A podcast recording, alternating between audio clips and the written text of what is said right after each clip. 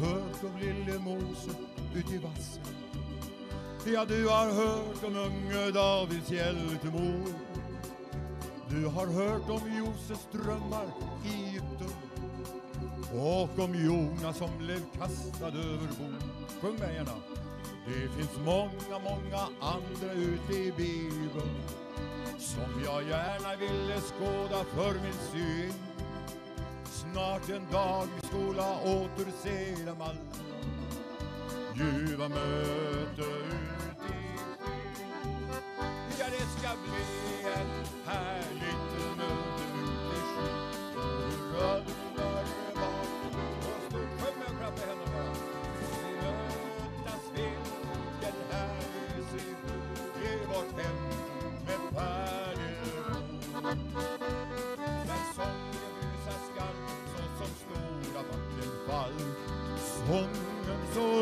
underbar och ny Och Jesus kär skall leda mötet där När vi mötas ut i skyn Där skall icke någon tvivlare bli funnen och den kritiske ska icke vara med. Ingen klandrare skall där oss mera störa och den girige ska lämna oss i fred. Där var helig bär Guds stämpel på sin panna klädd i helig skrud var dyrkor själ ska stå och ingen saknas som är klädd i bröllopskläder ljuva möte för oss då. Ja, det ska bli ett härligt möte ut i skyn.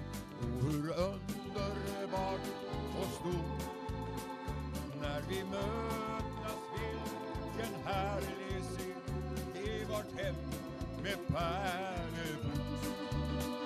Där sången brusa skall såsom stora vattenfall sången så underbar och ny. Och Jesus kär ska leda mötet där när vi mötas ut i skyn. Många ting vi skola sakna vid det mötet Sorgens dräkt man där ej mera skall få se och för syndare skall ingen mer predika när de här förkastade sin kallelse. Och där skall ingen mera sörja sina kär. Och nattlig bönekamp för evigt sluta där. All vår möda och vår ängslan är försvunnen. Ljuva möte för oss där. Ja, det ska bli ett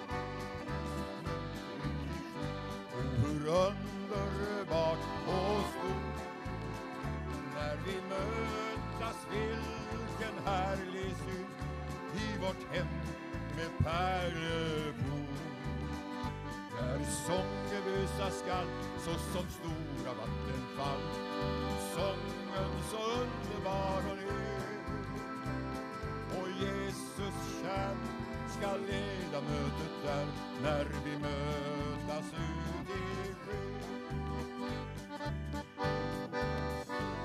Nu får ni klappa allesamman.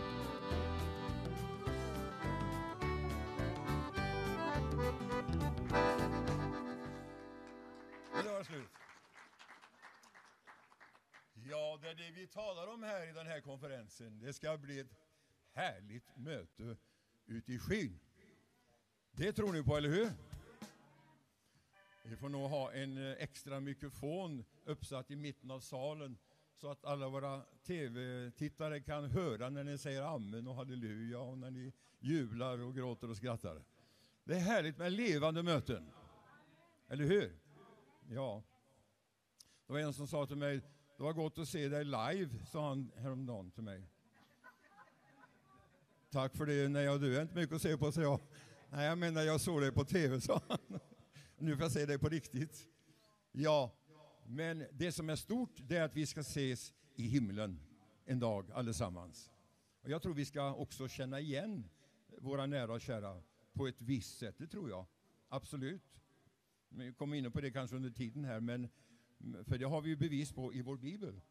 Så, men vi ska inte vara då som vi var på jorden. Vi ska inte ha det så som vi hade på jorden.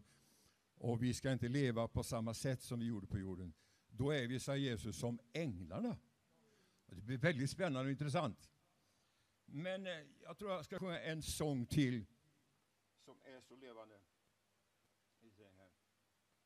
Just om Jesus.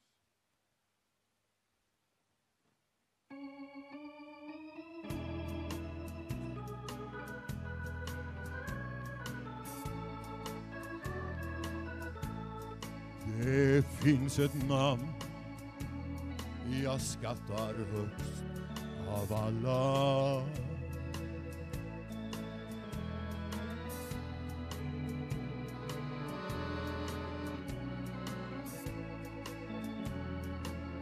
Och skulle du så en fantast mig kalla det namnet mig ändå så lycklig gör. Det är så underbart, det namnet Jesus. För evigt ska det bli min melodi. Borgar för en full och härlig frälsning.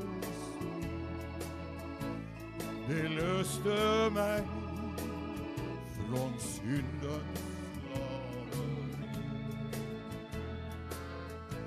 Det namnet är lever och skall evigt leva. Om man om man namn ej längre vet. När världens glans och prakt ej finnes mera. Då skall det stråla i all evighet. Underbart! Sjung med! Det är så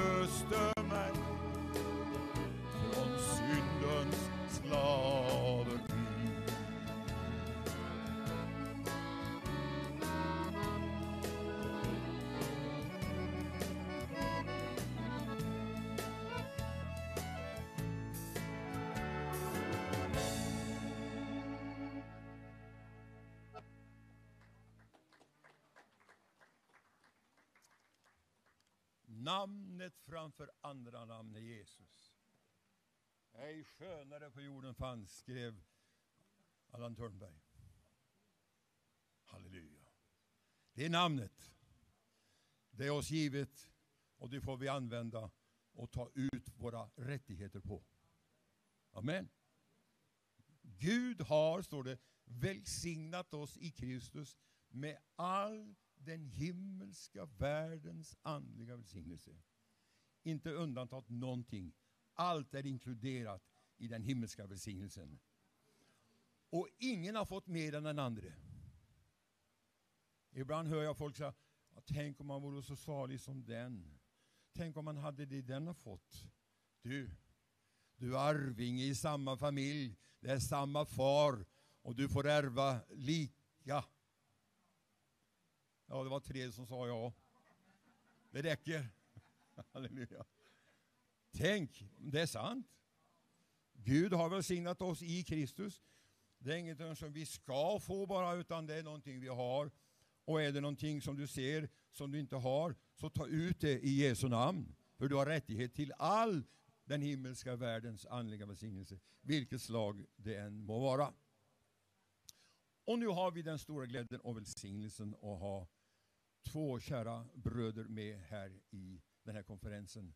Och det är Holger Nilsson ifrån Vetlanda och så är det Sven Almqvist ifrån Stockholm. Vi är så glada för er, för att ni ägnar mycket tid åt och ni har inspirerat mig att digga in mer och mer.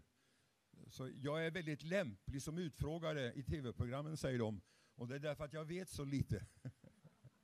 Så jag, jag frågar det som jag inte vet och som andra har bett mig att fråga om naturligtvis också. Men vi är så glada för att det finns personer som står för de här sanningarna att Jesus kommer igen i en tid då man inte alls vill prata om det. Och en del säger de kan ingenting. Och de säger en del att det är för svårt med Uppenbarelseboken, så den lägger vi åt sidan, den ska vi inte läsa. Men det står faktiskt i första kapitlet i början, saliga den som får läsa upp denna bok. Och saliga den som får höra det, står det. Därför är vi en salig skara här. För vi får höra. Och salig är den som får läsa. Så vi är så tacksamma. Uh, nu ska vi lyssna på en gång till Holger, men vi ska be först. Ska vi stå upp och be till Gud här? Himmelske Fader, vi får tacka dig av hela vårt hjärta för att du har kallat oss till barnaskap med dig och att vi får tillhöra den saliga skaran som är på väg till det nya Jerusalem. Vi tackar dig för mötet igår, idag på förmiddagen och här på eftermiddagen. Tack att du har låtit din ande lysa på ordet så att vi får se dina sanningar som de är.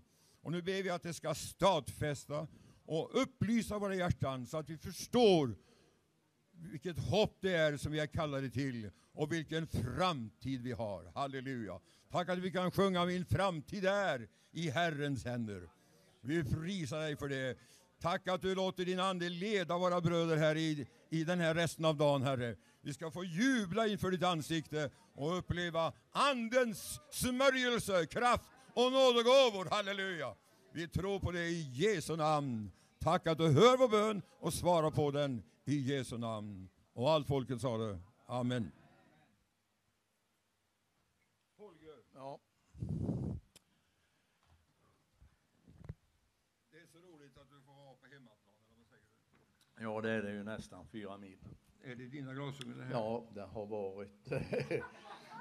Glasögon har det varit. Det var någon som sa till mig, vi hade haft eh, tv-program och de här glasögonen är välkända nu. För de var ju på och ner och på och ner. Ja, Det var en som skrev till mig, hur håller öronen? sa han.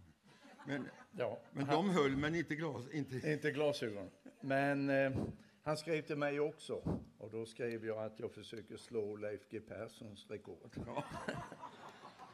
Så att det var förklaringen, tror jag. Du Holger, eftersom eh, många utav våra tv-tittare inte känner igen dig riktigt, vem du är och så, var du kommer ifrån. Du var född någonstans i Småland? Ja, då är det ytterligare två mil bort där, sex mil. Jaha.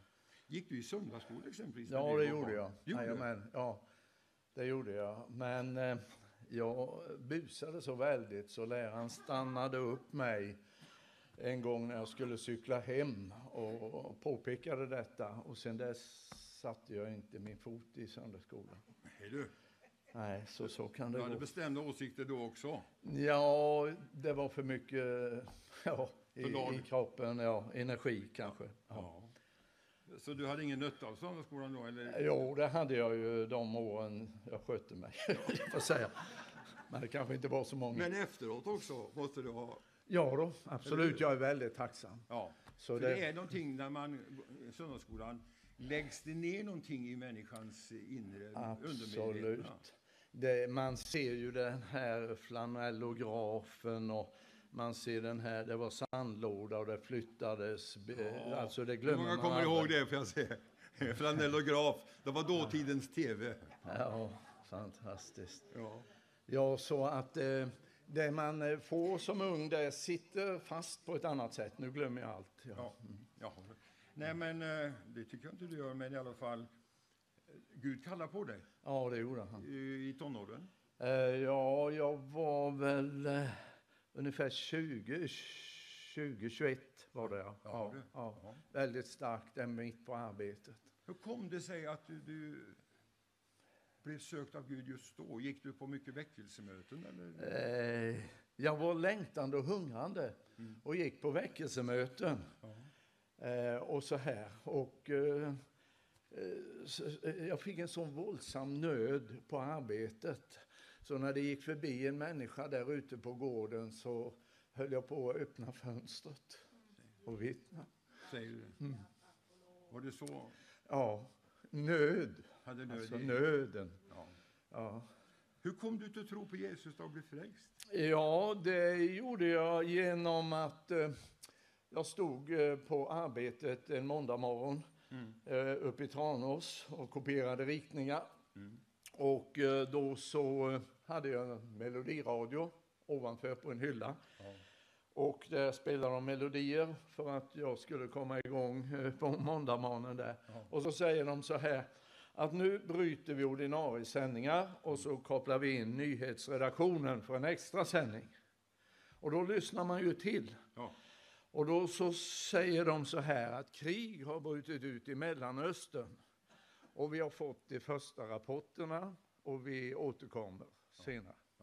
Och då gick det förbi en som tillhörde Pingstkyrkan där och han, för jag stod ensam i den här stora salen, men just då skulle han passera förbi in i ett annat rum. Och när han hörde denna uh, annonsering så stannade han upp och så lyssnade han. Och sen hade vi lyssnat på detta korta meddelandet. Ja. Och så tittade han på mig. Hände det här redan? sa han. Det var ju kriget mellan Israel och arabstaterna där. Ja. Eh, Redan liksom, det var precis som om han visste vad som skulle komma och hända. Ja. Och så började vi vittna. Eh, började alltså vittna. han började vittna, jag lyssnade, jag hade ju inget, men jag lyssnade och vi samtalade där på jobbet och så här. Och det uppväckte ett intresse för profetiorna, jag förstod att Bibeln är sann. Ja. Och då gick jag på ett möte där uppe i Tranås eh, och lyssnade. Mm. Ja. Och sedan lämnade jag mig till Gud. Härligt. Ja, ja, det är härligt. Det var det bästa jag gjort då. Ja. Att, Och då, då föddes den här längtan och intresset kring de yttersta tingen också redan. Det var ju faktiskt Sveriges Radio som väckte dig. ja, det var det. Det gör det. Det och, och jag ska eh, tala om eh, profana medier som väcker oss nu. Mm. Så att eh, det som händer det är ju profetiskt och, och Mm. det förstod jag ju då. Och då började jag läsa och hisnade över. Tänk att Bibeln har talat om att judarna ska återvända. Mm. Och det har de gjort nu efter, i vår tid, efter 2000 år. Mm. Då förstod jag ju att det var en väldigt speciell tid. Ja. Och så skulle man se Människosonen komma på himlens skyar. Och jag var ju inte redo för det, så därför fick jag lämna mig till Gud. Och så kallade Gud ut mig. Och det är därför jag predikar mycket det profetiska ordet, för jag vet ju att kan det frälsa mig så kan det frälsa andra. Ja. Ja, Det var en väckelsesignal alltså. ja det. Något så enkelt Ja. och profant som kommer i nyheterna, hör ni vänner, Ja. kan Gud använda. Han kan använda vem som helst och vad som helst. Det är stort. Gå inte och vänta på några stora uppenbarelser innan du börjar att vittna. Utan sätt igång med den kunskap du har, det du vet. Och det gjorde jag faktiskt när jag blev frälst en kväll 1953 i december. Så gick jag ner till en kompis och sa, du har sagt om du blir frälst Donat så ska också jag bli frälst. Nu är det din tur. Och där och då började jag min evangelistgärning 1953, så det är faktiskt 70 år sedan nu. Det kan man inte tro. så jag har jubileum det här året egentligen. Men jag visste inte så mycket då, men jag visste att jag behövde bli frälst och att han behövde bli frälst. Och så blev det så att han blev det den kvällen. Halleluja! Och han blev härligt frälst. Vet du varför? Jesus frälste honom, ja, inte jag. Amen. amen. Och det var Jesus som frälste Holger. Amen. Och därför är han så ja. välsignad och salig. Ja. Nu är du välkommen att fortsätta. Ja, tack så mycket. Varsågod. Tack. Ja, då ska vi se här.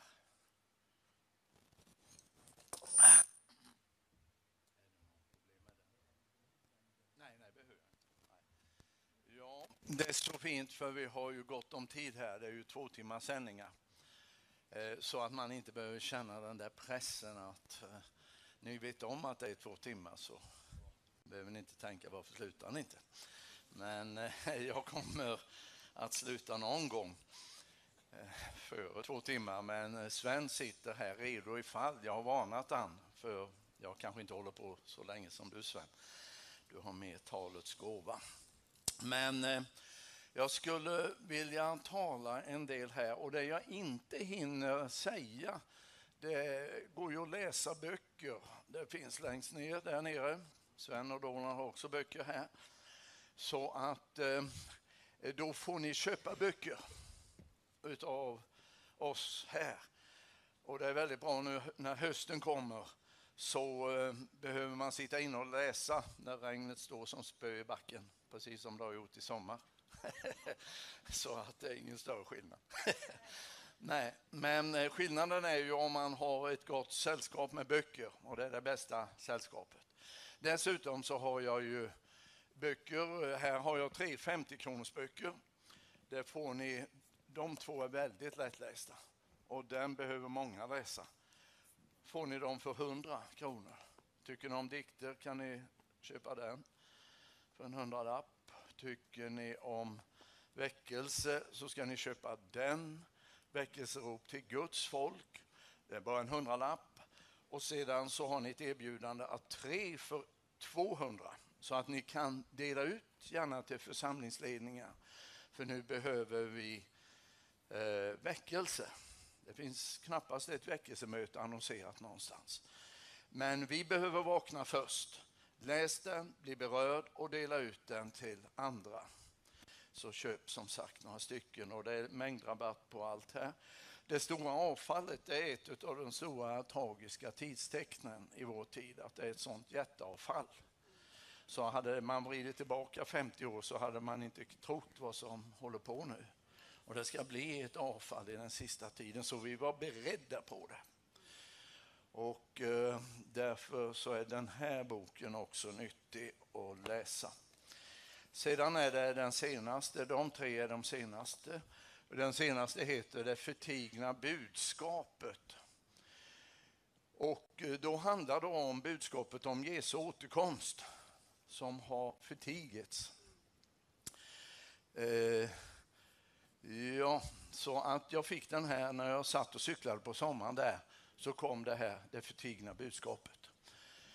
Och eh, förlaget tryckte upp det och la till någonting här på framsidan som jag tycker var väldigt bra. Och då står det så här, hur frikyrkan i Sverige tystade ner förkunnelsen om Jesu återkomst. Tänk att frikyrkan i Sverige har gjort detta. Och det är därför som det är så nödvändigt att vi har sådana här samlingar som vi har den här helgen, sju samlingar om Jesu återkomst och kopplingar till detta. För det har hänt någonting dramatiskt när det gäller budskapet om Jesu återkomst som förkunnades flitigt för. Det var en självklar sak som eh, vi också har påpekat här, eller du, att det är Bibelns största ämne efter försoningen så finns det ingenting som talas det så mycket om som att Jesus ska komma tillbaka. Den är största och detta har man tystat ner. Då är det något fel. Och eh, det finns flera orsaker till detta. Jag kan ta detta här eh, nu, några av orsakerna. För en del undrar ju varför predikar man inte det när det står så mycket om det i Bibeln? Ja, det är klart det finns flera orsaker. Och eh, dels så har det blivit en förändring när det gäller utbildningen på de här, eh, på, i de här frågorna. Eskatologi heter det, läran om yttersta tiden.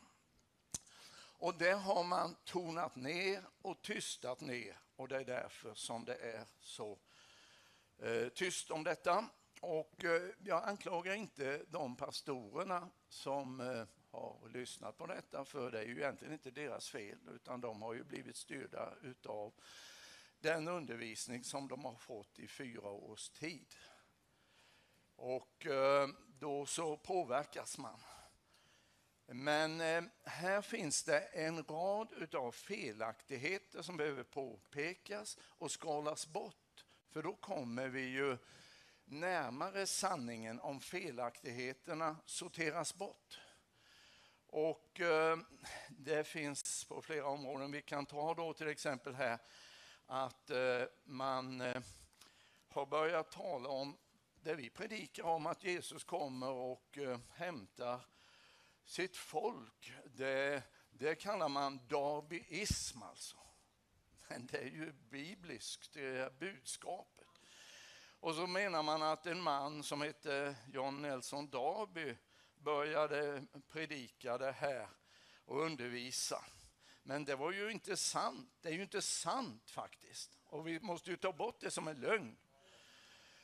För det här, alltså omedelbart, idag väntar man, eh, ja, man väntar överhuvudtaget, är frågan. Men man väntar inte att Jesus kan komma nu. Och det är ju absolut eh, oförståeligt hur man kan komma så långt. Det gjorde man redan från början. Man undervisade om detta och gör er redo. Jesus sa baka och vänta och bed. Och så här. Och det gjorde, det är den, vi grundar vår förkunnelse på Nya Testamentet, inte på teologer. Och sedan finns det kyrkofäder som vi kan hänvisa till. Jag gör det i den här boken. Och när det gäller då eh, John Nelson Darby eh, så finns det en bok, eh, Dispensionalism before Darby, skriven av en som heter Watson.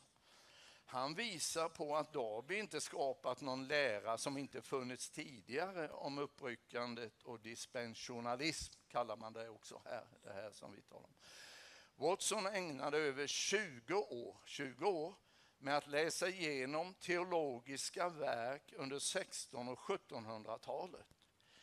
Med utgångspunkt från primära källor har han visat att Darbys perspektiv inte var avvikande och inte heller hade sitt ursprung i honom. Istället följde han en lång rad av individer som århundradena innan förutsåg återställandet av judarna till sitt nationella hemland och trodde på den nära förestående återkomsten. Så alltså det var väldigt många, 20 år, imponerande, så mycket studier och han hittade många som hade förkunnat det vi predikar nu. Så det var inte Darby som uppfann detta, utan det här fanns eh, lite överallt. Och sedan Darby fick ett genomslag på det här när han började predika det och det bröt ut en väckelse och stora skaror blev frälsta så att Gud sanktionerade denna, ja, med väckelse. Så bara det, bara det. Det står ju att Herren stadfäste sitt ord, står det. Och han stadfäste det. Och vi märker detta när vi predikar det här så stadfäster Gud det. Halleluja. Det är inte vad människor stadfäster att de skulle sitta och ja, vi, vi kan godkänna det här. Utan vi söker andens stadfästelse. Och då predikar vi Guds ord. Vi predikar det som har funnits här under hela kyrkohistorien. Men som nu måste lyftas upp nästan eh, eh, som en ny sanning fast det var helt klar, självklart och är självklart ute i eh, stora delar av världen faktiskt. Och det har vi statistik på. Och du har det där i det häftet. Och jag citerar också här en som undersökte hur det var i den internationella Pentekostalrörelsen, eh, alltså internationella pingströrelsen. Och han kom fram till att 91 procent, 91 det är ganska högt, väldigt högt, trodde att Jesus kommer före vedermödan. Ja. Och även i evangelikala kretsar eh, gjorde man en undersökning här för eh, ett antal år sedan. Det står an, året här i den eh, stora samlingen som man hade, jag tror det var i Johannesburg, bland evangelikaler. Och då var det också bland dessa en majoritet, även om det inte var så stor majoritet som 91 procent, som trodde på uppryckande före vedermödan. Så med det tanke så känner vi oss frimodiga. Och med tanke på det så försöker vi vrida tillbaka den tron som finns ute i världen. Ja. Eh, Sverige sticker ut på område efter område och även på teologins område. Ja, liberalteologin har trängt in oerhört långt. Ja. Och eh, eh, ifrågasättandet utav Guds ord. Och här så har också eskatologin gått under mer eller mindre på grund av det här. Och här hör man, som de säger nu, vi hör aldrig någonting om Jesu återkomst. Ja, det här är en hel del teologers verk, inte alla, det finns gudfruktiga, du har nämnt en här. Men eh, teologerna har skapat om förståelsen för eskatologin så att eh, den känns inte aktuell att predika om Jesu återkomst. Ja. Och då är det illa. Eh, det är ju så att eh, en av böckerna som eh, man använder då i frikyrklig eh, undervisning under de här åren, de talar om att eh, den som har skrivit det, jag säger inte namnet här, kan ju säga boken i alla fall, Lammet och odjuret, och jag har läst den och jag har häpnat och jag har strykit, helst över, men strykit under, alltså oerhörda påståenden. Eh, för eh, ja, det finns också det som är så extremt. Och jag slog på eh, från en församling och där menade man att Uppenbarelseboken den uppfylldes år 70. Det var väldigt extremt, men jag vet att det finns de uppfattningarna. Och då måste man placera Johannes uppenbarelse före år 70, jag tror 67 eller så vidare. Och det är ju omöjligt för rent historiskt, han var inte på ön Patmos då. Utan det var han på 90-talet förpassad där. Så att det är ju inte ärligt och riktigt när det gäller rent historiskt. Men då är det ju väldigt behagligt för köttet att tänka så här, vad skönt, då kommer inte det att hända det som står i Uppenbarelseboken? För det är mycket allvarligt budskap där och det blir lite allvarligt här också. Men det var det ena försöket. Men sedan kan man ju göra ett annat försök och det är att eh, det här gällde Johannes och hans samtid.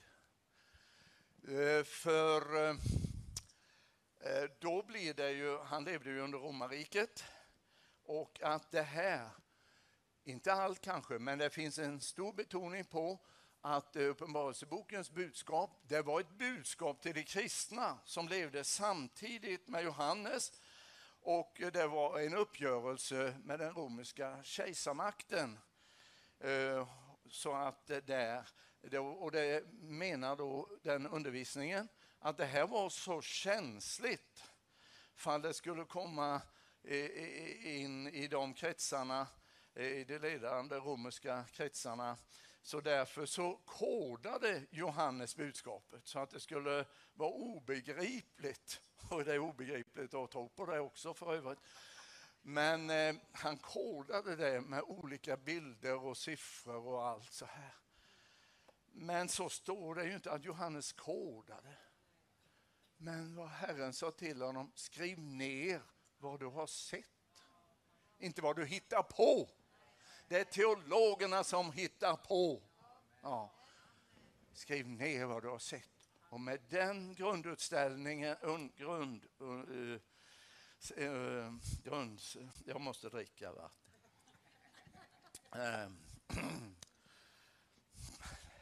Det är väl torrt i luften, men vi hoppas inte budskapet är torrt. Nej, eh, med den grundinställningen. Eh, vad sa jag före det? Så kan jag gå vidare. Eh, ja, ja just det. Eh, ja, grundinställning. Eh, så, eh, så han skrev ner. Han var Herren lydig, förstår ni, och skrev ner vad han såg. Och då måste vi vara Herren lydiga och tro på det han såg och skrev ner och inte fantisera om kodade budskap.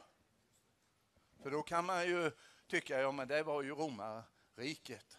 Skönt, då slipper vi och syssla med det allvar som finns i Uppenbarelseboken. Men är det någonting som vi ska göra så är det predika detta allvaret och med hoppet som finns där att vi, när det är som mörkast, och det säger Jesus, när detta börjar ske, då ska ni lyfta upp era huvuden. För då nalkas er förlossning. Ja. Ja ja, då finns det en del som säger så här, ja det här är, engelska ordet det är väl eskapism. Ja. Verklighetsflykt, alltså att man vill fly undan då uppenbarelseboken. Eh, och det här då. Ja, men vad säger Jesus?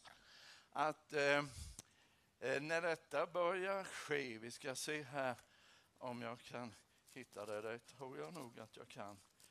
Eh, Eh, ja, vaka alltid och be. Det är ju det vi ska göra, vaka och be. Om kraft, ja, vi behöver kraft förstår ni. Att kunna undfly allt detta. Undfly!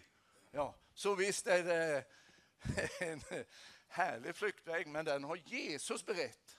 Ja, så att eh, vi, vi vill undfly detta och vi gör det och vi har Jesu ord på detta.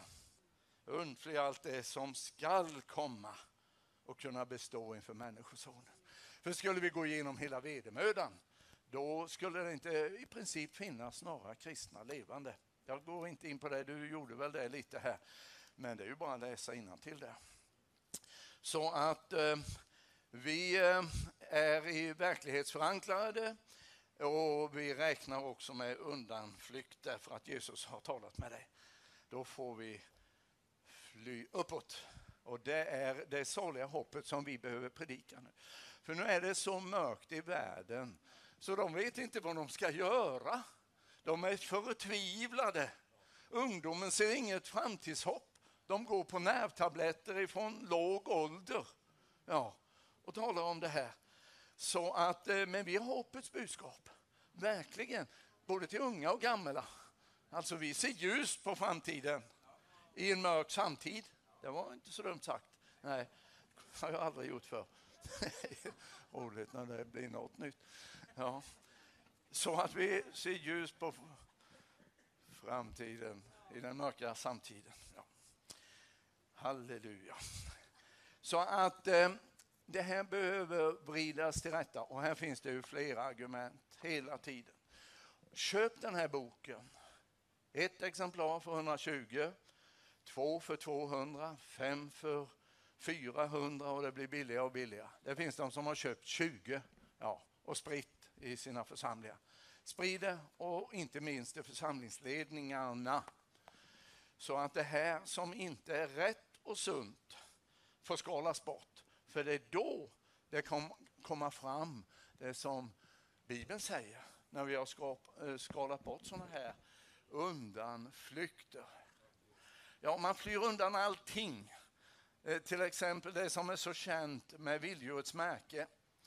Det är ju faktiskt känt även bland ofrälsta. Man talar om vilddjurets märke, hur det ska bli någonting så här för att eh, få det på pannan eller handen. För annars så kan man inte köpa under den antikristliga regimen. Ja, då, då, då har man nu börjat förkunna att ja, det handlar inte om något antikristligt märke så här, utan det handlar om att du tänker rätt och handlar rätt. Pannan och handen. Ja. Ja, Eh, jag bara undrar hur, hur kan man tro på något sånt? Ja, det är ju skönt för köttet. Då kan man fortsätta att sova. Men eh, gå in i en affär och sen då här, hur skulle de kunna Eh, konstaterar man att man har tänkt, tänkt rätt eller handlat rätt? Det går ju inte. Och så får du köpa eller inte. Nej, det finns ju ingen möjlighet. Nej, ibland så blir det för genomskinligt. Och syftet är att inte oroa, inte skrämma, inte väcka, inte ha ett allvarligt budskap. Men det är väl inte det vi är kallade till. Jesus sa ju vaka alltid. Ja, inte sov alltid, sa han inte. Sov, andlig sömn. Nej, han sa vaka alltid. Och också här följer vi Jesu och ber om kraft att kunna undfly allt, står det i samma vers. Som skall komma. Ja, här har man ju gjort och försök att komma undan budskapet. Och kanske, ja det var ju en till och med en svensk kommentar, han skrev, det är inte nödvändigt att Uppenbarelsebokens budskap ska uppfyllas. Här står det skall komma och kunna bestå inför människor. Och eh, alltså ibland blir det värre och värre. Eh, nu tar jag det negativa här först. Ja. Och, eh, men vad säger Herren till Johannes i Johannes fjärde kapitel? Där redan i första versen. Kom hit upp så ska jag visa dig vad som måste ske härefter. Måste. Det, då faller den bibelkommentaren bort som säger att det inte måste. Vi tror mer på Jesu ord faktiskt. Vad som måste ske härefter. Och eh, det är ju framtiden. Och nu har vi kommit så långt in i framtiden här så att Uppenbarelseboken kan man läsa tillsammans med eh, dagspressen. Och jag skulle vilja visa lite på detta här. Härligt, härligt. Eh, då ska vi se här. Ja, men jag ska ju ha en bibeltext också. Här. Eh.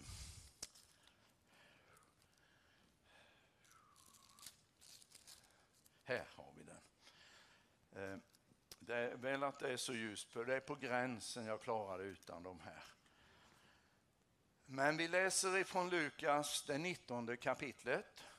Och vi läser ifrån de är ju ännu mindre än de där 37. Ja.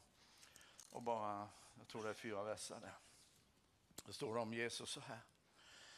Då han närmade sig sluttningen av Oljeberget började hela skaran av lärjungar i sin glädje prisa Gud med hög röst för alla de kraftgärningar som de hade sett. Välsignade han som kommer, konungen i Herrens namn. Frid i himlen och ära i höjden. Några fariseer i folkmassan sa då till honom. Mästare, säg åt dina lärjungar att tiga. Han svarade, jag säger er att om de tiger kommer stenarna att ropa. Herre, vi ber och vi tackar dig för att vi får ha dina egna ord såsom riktmärke för oss, varenda en. Och jag ber att det ska få vara riktmärket för hela Sveriges kristenhet. Hjälp oss att älska ordet, tro på ordet, läsa ordet och ta vara på ordet. Amen. Amen. Det här sker ju strax före Jesu korsfästelse. Han rider in där från Oljeberget in i Jerusalem. Och eh, då börjar folket jubla här och de tycker det är så välsignat att han kommer där.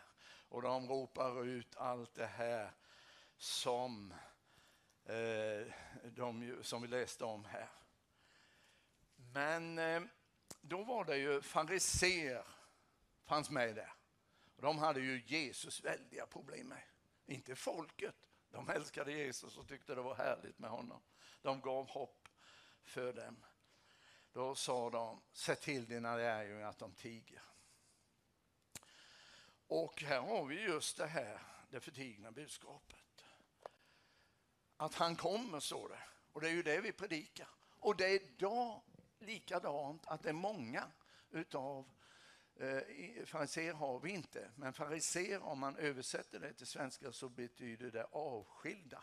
Ja, och det är många som är avskilda eh, på något sätt. Ja. Och eh, de, de, de försöker att tysta ner det här budskapet som jag gav exempel på här igår. Men eh, det berodde på att de var inte vakande i anden.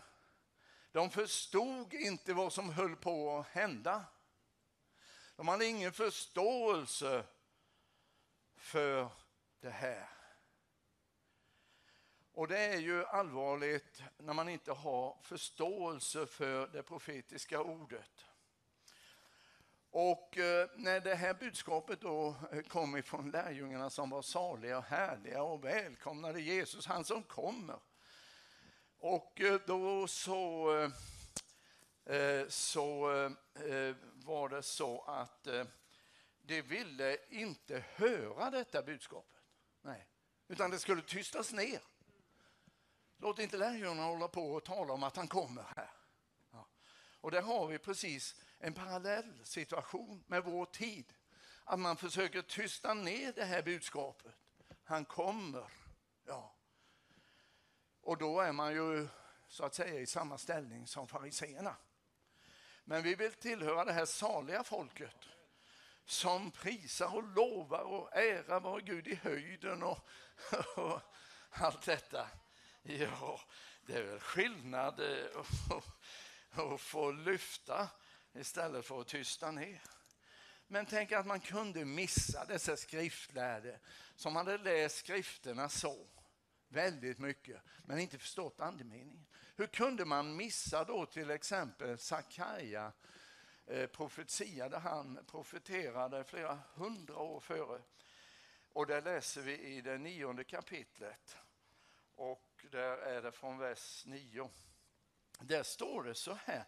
Fröjda dig storligen, du Sions dotter. Höj jubelrop, du Jerusalems dotter. Se, din konung kommer till dig. Rättfärdig och segerrik är han. Han kommer ödmjuk, ridande på en åsna, på en åsninnas föl. Ja, men det står ju här. Och det var exakt detta som Jesus gjorde. Han kom på en åsninnas föl. Och här ser de detta, men förstår det inte. För man hade inte andesmogna ögon, utan hade det här så som en teori. Och det är det som är så allvarligt här, att likadant är det i vår tid. Man ser vad som håller på att hända, men man ser det inte utifrån det profetiska ordet. Utan man tror att det är världshändelser när det är profetiska händelser.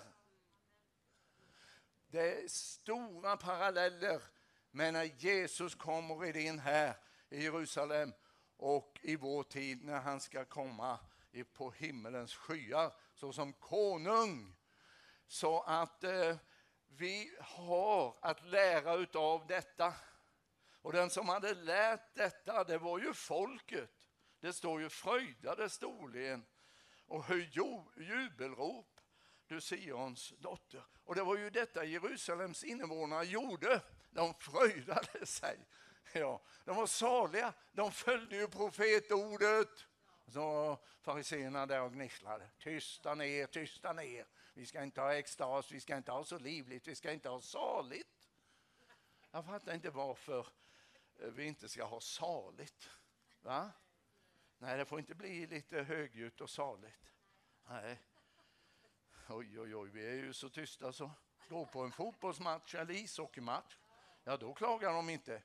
Men om det är någon som säger halleluja lite eh, halvhögt, oj, oj, oj, en extrem person har vi här. Ja. Men vad är alla dessa då i HV71-hallen 6000 som skriker så det är hesa? Det är väl extrema. Hylla en liten puck. Va? Då är man pucko höll jag på att säga. Men det, får man väl inte säga. Men eh, det har jag inte sagt heller. Nej. Så, det är bäst att det går direktsändning. Ja. Men eh, alltså, vi hyllar Jesus och vi gör det frimodigt. Och det är det Guds folk ska göra.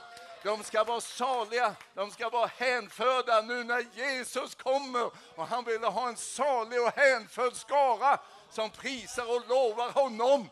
Han vill inte ha det här tysta och det här bokstavsträleriet och ifrågasättandet.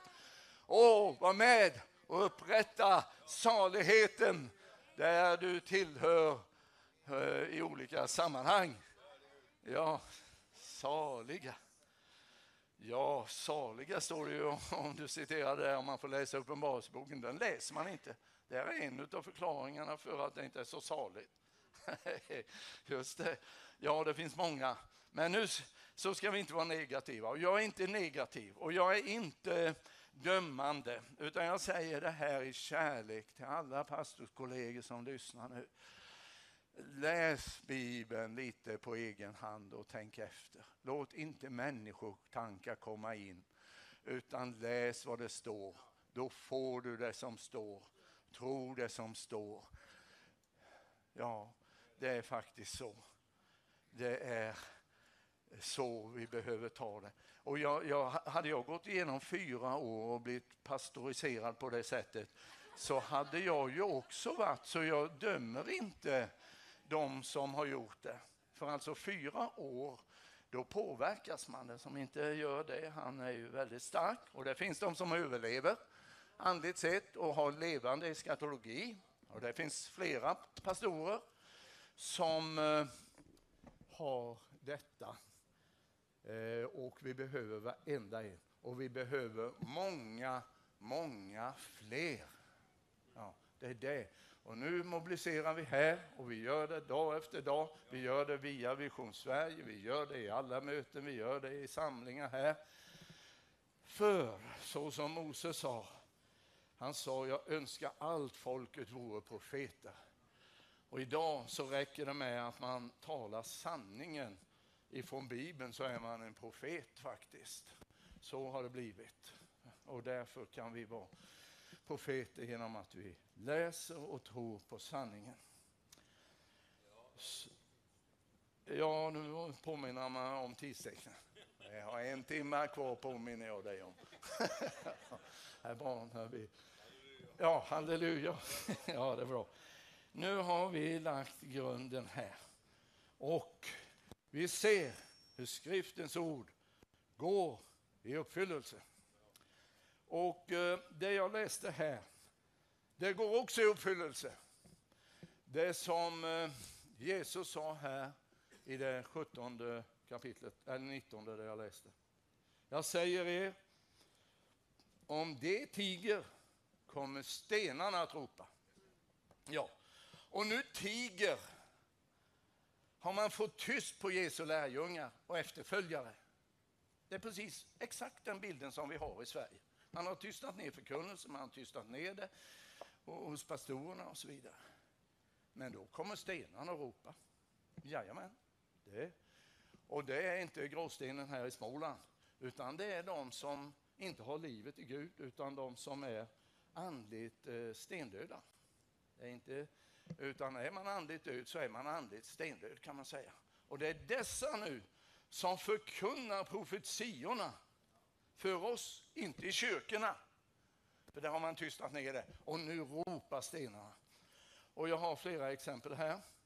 Och eh, jag ska ta några stycken här efter att jag har druckit vatten. 2023, vi kan bara ta det här året. Vi kan bara ta det som har hänt. Vi kan ta det som började att hända här i januari månad. För då så varje år så samlas man i USA här för att eh, ge ett budskap ifrån styrelsen för Bulletin of the Atomic Scientists vid universitetet i Chicago. Så det här är inga dumskallar. Det här är inga fanatiska troende, utan det här är gräddan utav kunskap och insikt när det gäller vår samtid. Och den som startade det här 1947, det var Albert Einstein. Och han hade ju hjärna som vi gärna skulle ha. Men eh, han var intelligent. Det har jag aldrig heller sagt. Men eh, alltså, det, det var kunskapsbaserat och det är det det är. Och därför så följer man utvecklingen på ett, som de eh, i svenska kallar vi det för domedagsklockan. Men det har ju det andra namnet där. Och eh, den här klockan den är inte som våra klockor. De går ju alltid framåt. Ja. Men den här kan gå tillbaka. Och när Sovjetunionen kollapsade så vred man tillbaka visarna. Men eh, nu så har man vridit framåt och så här har den eh, hållit på, denna klocka. Och eh, då så eh, satte jag mig och tittade i direktsändningen från USA när man skulle presentera den här klockan. Och man hade ett stort skynke över. Världen höll andan. Vad blir det för budskap? Och midnatt har man så som den totala katastrofen här i världen när det blir väldigt svårt att överleva. Eh, så har man det som midnattsbudskapet. Och då så drar man ner det här och så ser man då hur klockan är en och en halv minut före midnatt. 90 sekunder. Och så nära midnatt har aldrig denna klocka visat tiden. Det var de profana vetenskapsmännen som förkunnar vi lever i minas tid. Vi gjorde det här igår. Vi lever i minas tid, Matteus 25.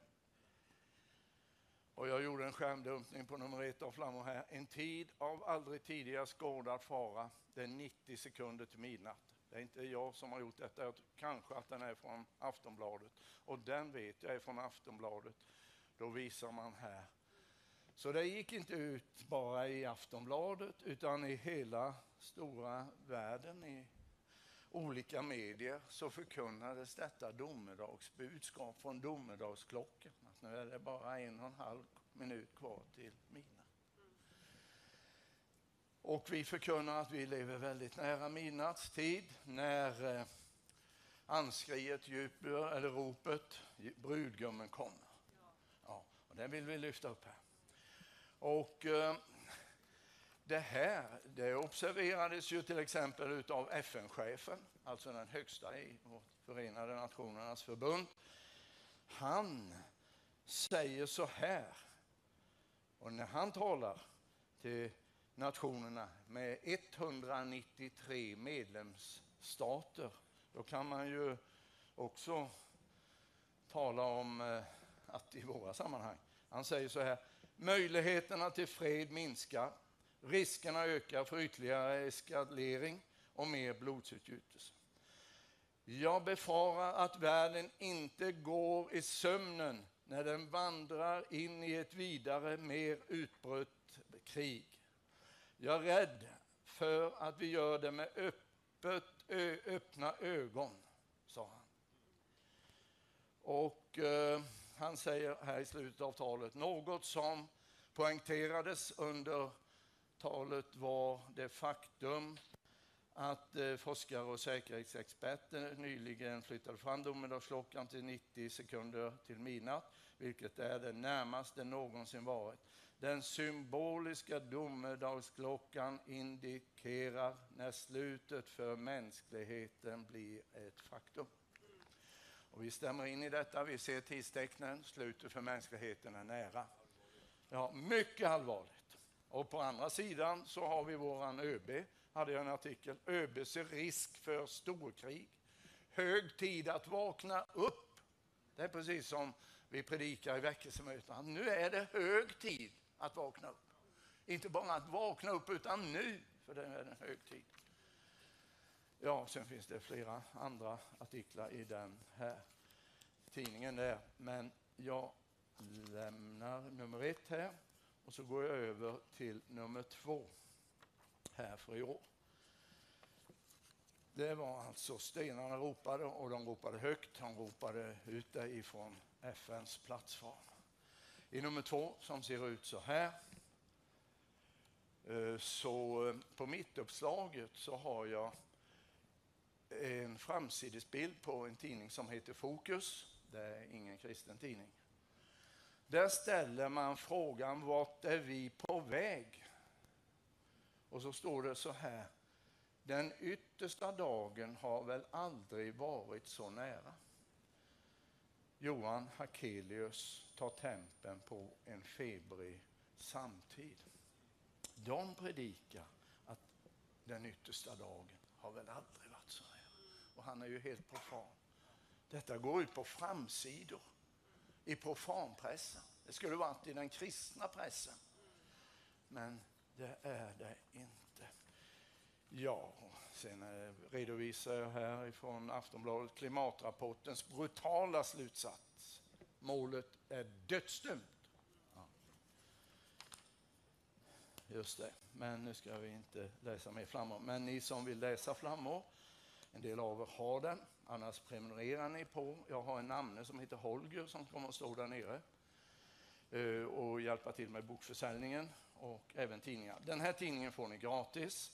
Den här får ni också om ni prenumererar för 80 kronor. Och om Herren dröjer så får ni två tidningar till. Men reservation säger detta om Herren dröjer. För jag vill inte så ni hoppar på mig i himlen.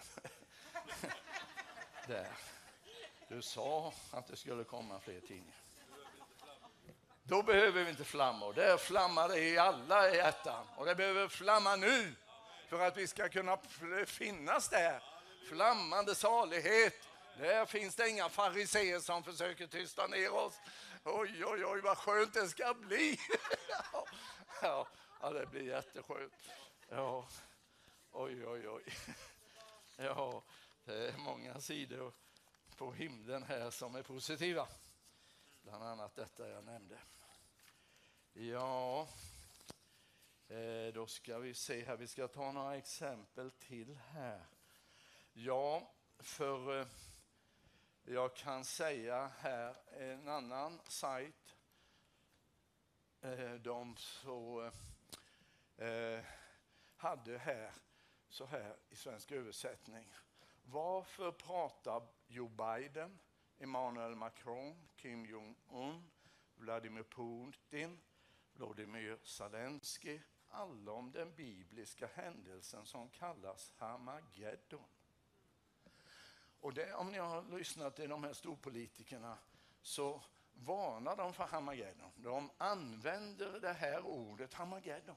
Och det här är ju några av de absolut största politiska ledarna som citerar, alltså använder ordet som finns i Uppenbarelseboken 16.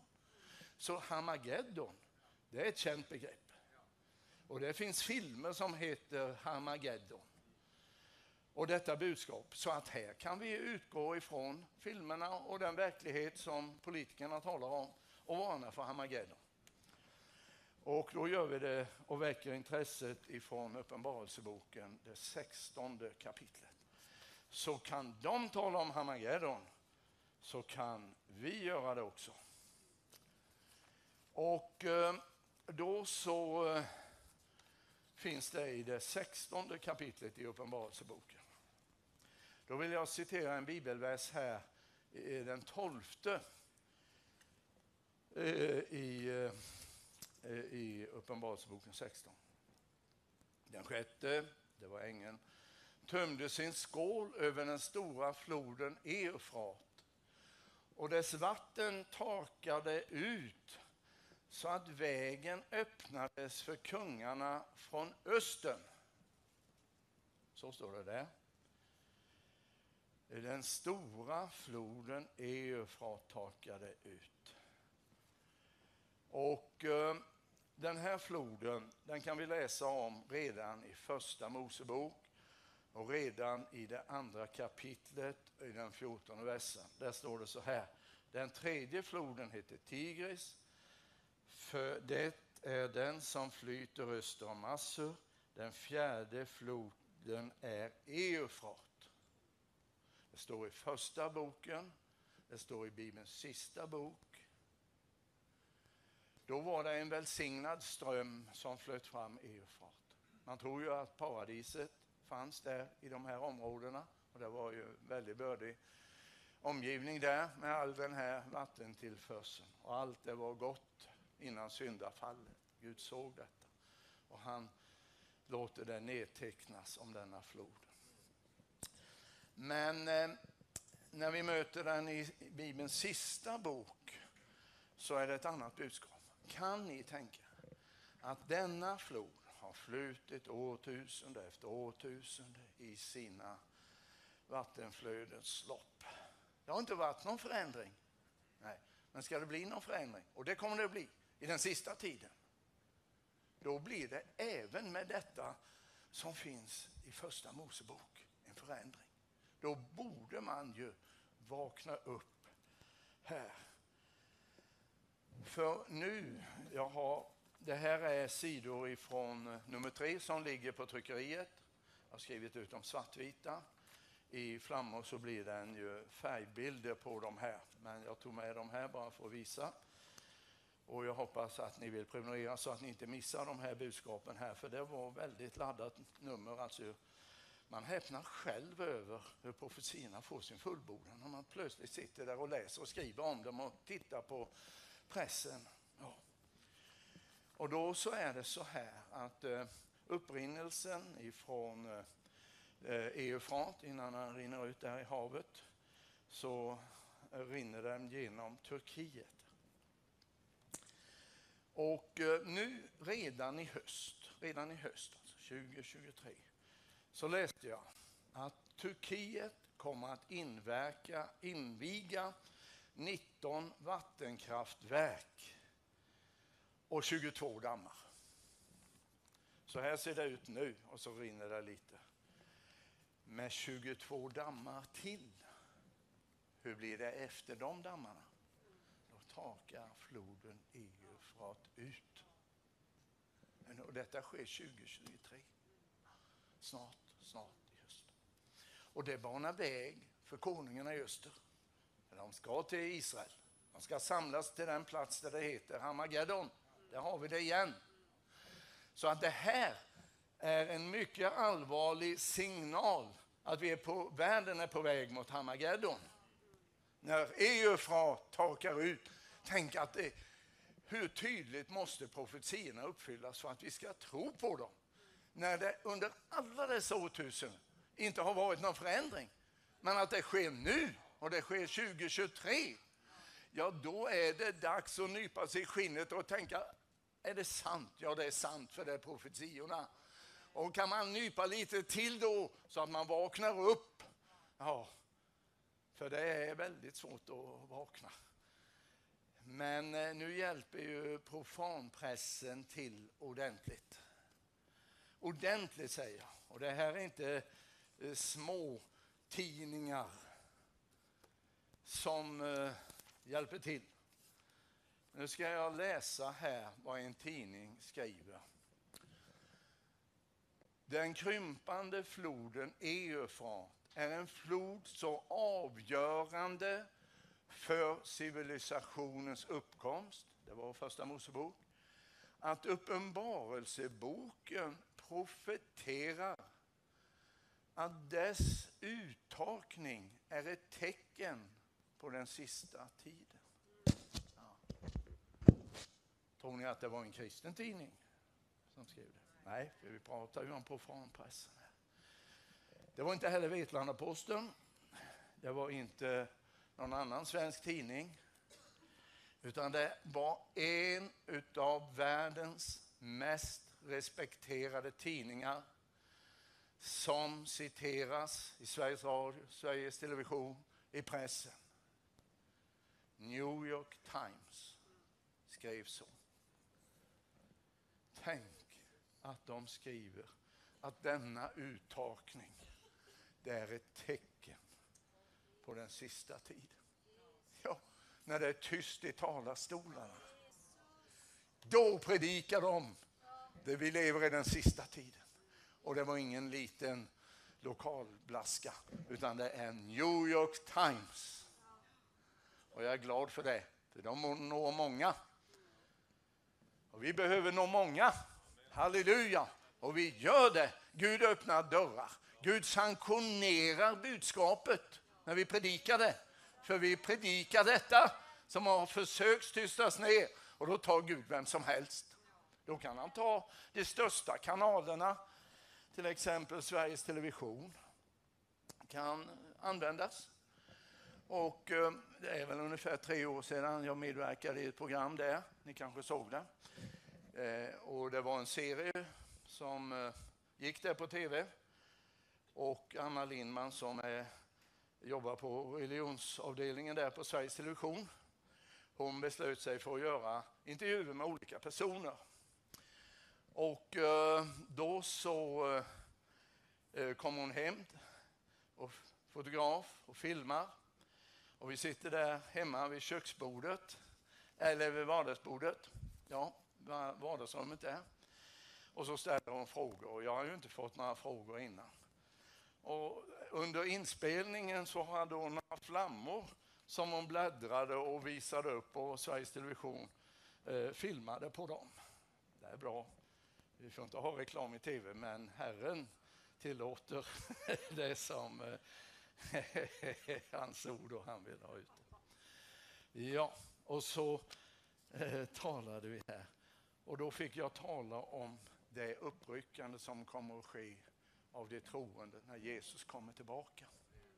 Och jag har faktiskt inte hört i någon av alla dessa tv-gudstjänster som jag har sett att man har talat om uppryckandet av de frälsta.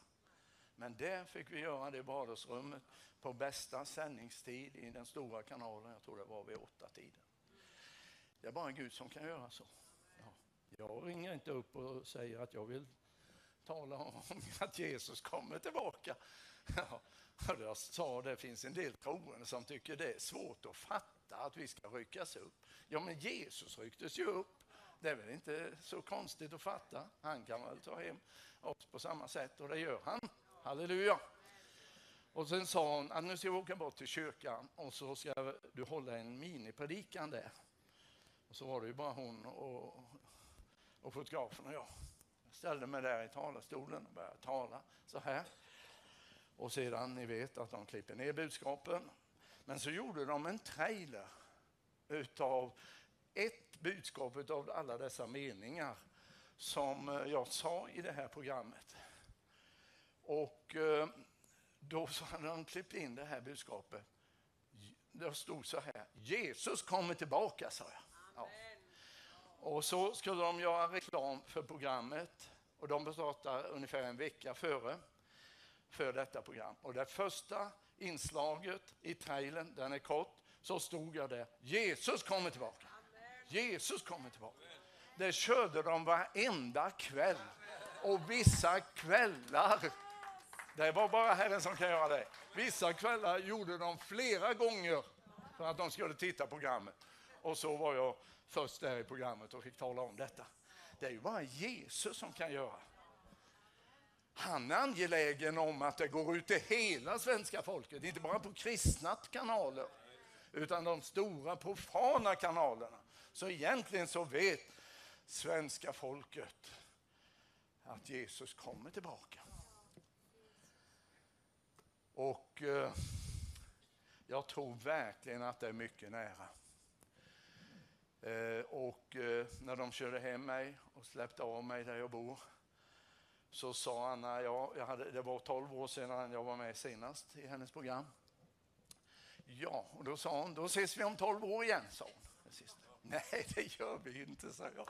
Då har Jesus kommit. Ja. Alltså jag var så salig och den hälsningen. Och jag tror detta. Det blir inte fler program om 12 år med Anna Lindman och mig. Nej. Ja, det fick hon med sig det budskapet. Vi ska be för henne. Ja. Vi ska be om ännu mera dörrar som öppnas på det här stora sättet så att svenska folket får höra det. För om dessa tiga, då ska stenarna ropa. Och det har varit mycket skräp på de här SVT-kanalerna. Och de är stendöda. Många är kristendomsfientliga. Men Gud tar hand om dem och leder dem som vattenbäckar dit han vill. För han är angelägen om budskapet, att det ska gå ut. Och nu går det ut här. Och nu måste det gå ut genom er också. Ni måste i era sammanhang, på arbetsplatser, där jag blev väckt. Tänk om den här som tillhörde Pingstkyrkan där hade sagt, jaha, det var en historisk händelse. Men nu sa han att det var en profetisk händelse. Annars kanske jag hade varit ritare än idag. Så fruktansvärt, höll jag på att säga. ja, men det blev enformigt att sitta då fram och tillbaka. Streck. Det är bättre att stryka under Bibeln. Ja, alltså det är så spännande när man blir frälst. Då kan Gud eh, ta hand om en. Ja, vad fint. Käre Jesus, tack och lov. Och jag, han tar ju det, alltid det enklaste och det sämsta och ringaste. Jag var så blyg i skolan, i folkskolan, så jag vågade inte läsa i, i, i högt. Vi hade högläsning. Utan då försvann rösten. och, och, alla började vända sig om och titta på mig. Och det var så fruktansvärt så jag skolkade när jag visste att det skulle bli högläst. Och när skolan var slut så var det en sån lättnad. Aldrig mer behöver de titta på mig. För att jag inte kan läsa högt. Käre Jesus. Men tänk vad Gud kan förvandla den här blyge Halsedabon. Så jag har varit med i direktsändningar på tv. Direktsändningar i debatt där eh, eh i Göteborg var det någon debatt eh, där man inte får några frågor och så vidare. Ja, alltså det är bara för att förhärliga Jesus som jag säger detta. Så tycker du att du inte kan göra någonting för Jesus, så kan Jesus göra någonting för dig så att du kan göra någonting för honom. Ja, det är väldigt bra när man kan göra något för Jesus. Ja, underbart, säga någonting om Jesus var på en begravning och fick säga någonting om frälsningen där och rekommendera den.